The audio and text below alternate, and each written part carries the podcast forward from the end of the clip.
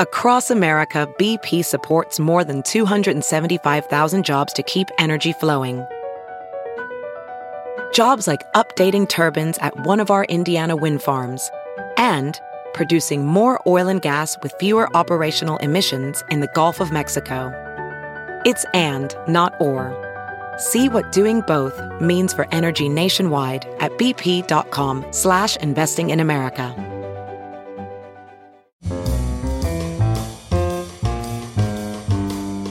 This is Merriam-Webster's Word of the Day podcast for November 21st. Brought to you by Merriam Webster's Unabridged Dictionary Online, America's largest dictionary, now continuously updated. Learn more at merriam-websterunabridged.com. Today's word is fulsome, spelled F U L S O M E. Fulsome is an adjective that means characterized by abundance, copious. It can also mean generous in amount, extent, or spirit or aesthetically, morally, or generally offensive.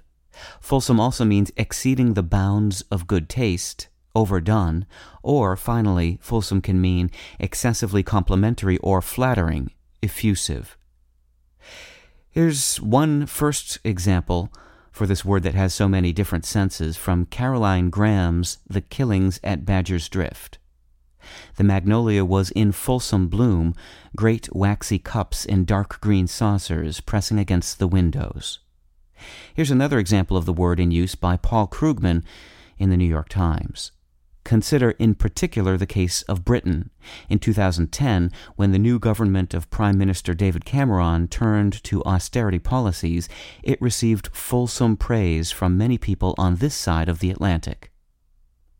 One has only to survey the meanings of fulsome listed above in the order in which they developed to understand why there is a lot of confusion about exactly what the word fulsome means. Some critics disapprove of using it in its original copious sense because they feel that sense is not negative enough.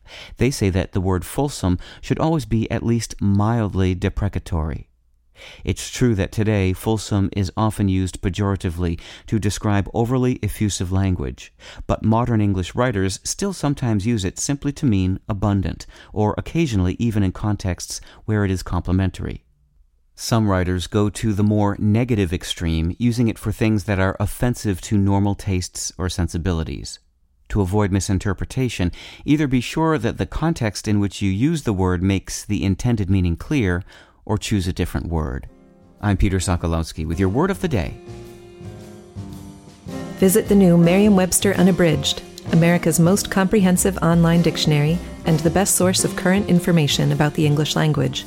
Get started today at merriam-websterunabridged.com.